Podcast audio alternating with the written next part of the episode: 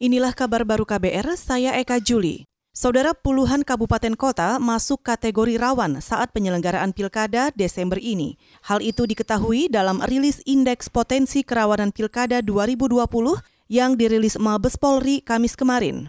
Juru bicara Mabes Polri Awi Setiono mengatakan, indeks itu disusun berdasarkan penelitian dari Badan Intelijen Keamanan Polri di semua daerah penyelenggara pilkada. Untuk kota, jumlahnya ada 37 dengan perincian sangat rawan nihil, rawan 3, kurang rawan 34.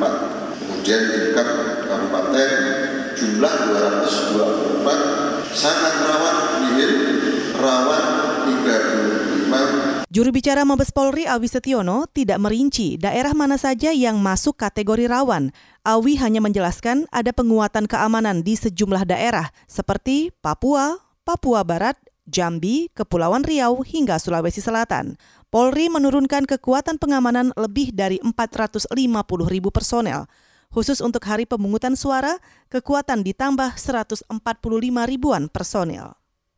Saudara pemerintah daerah diminta menambah fasilitas kesehatan atau vaskes pengganti rumah sakit untuk mengantisipasi lonjakan pasien COVID usai gelaran pilkada. Ketua Satgas Penanganan COVID-19 dari Ikatan Ahli Kesehatan Masyarakat Indonesia atau IAKMI, Budi Haryanto, memprediksi lonjakan kasus akan terjadi setelah seminggu gelaran pilkada sehingga risiko di mana orang berkumpul harus diantisipasi peningkatan kasus seminggu dua minggu kemudian akan terjadi gitu. Nah sehingga pemerintah pun harus siap dan harus mengantisipasi termasuk juga penyediaan dari tempat-tempat pengganti rumah sakit karena di rumah sakit rumah sakit di mana tempat pilkada itu berada tentu akan kebebanan lagi. Ketua Satgas Penanganan COVID-19 dari Ikatan Ahli Kesehatan Masyarakat Indonesia, Budi Haryanto, meminta pemerintah daerah mewaspadai lonjakan kasus akibat pilkada hingga akhir Desember mendatang. Ikatan Ahli Kesehatan Masyarakat Indonesia juga menekankan pentingnya penerapan protokol kesehatan untuk mencegah klaster COVID-19 dari gelaran pilkada. Kita ke Papua.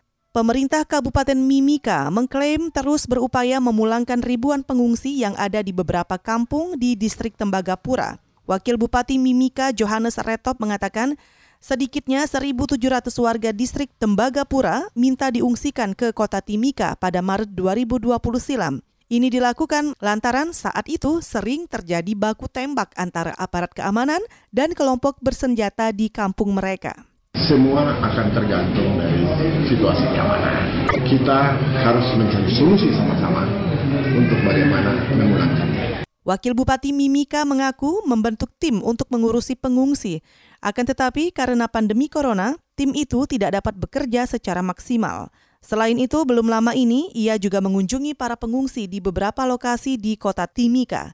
Kata dia, kondisi para pengungsi memprihatinkan dan hanya menggantungkan hidup dari bantuan. Karena itu, mereka ingin kembali pulang ke kampung asalnya.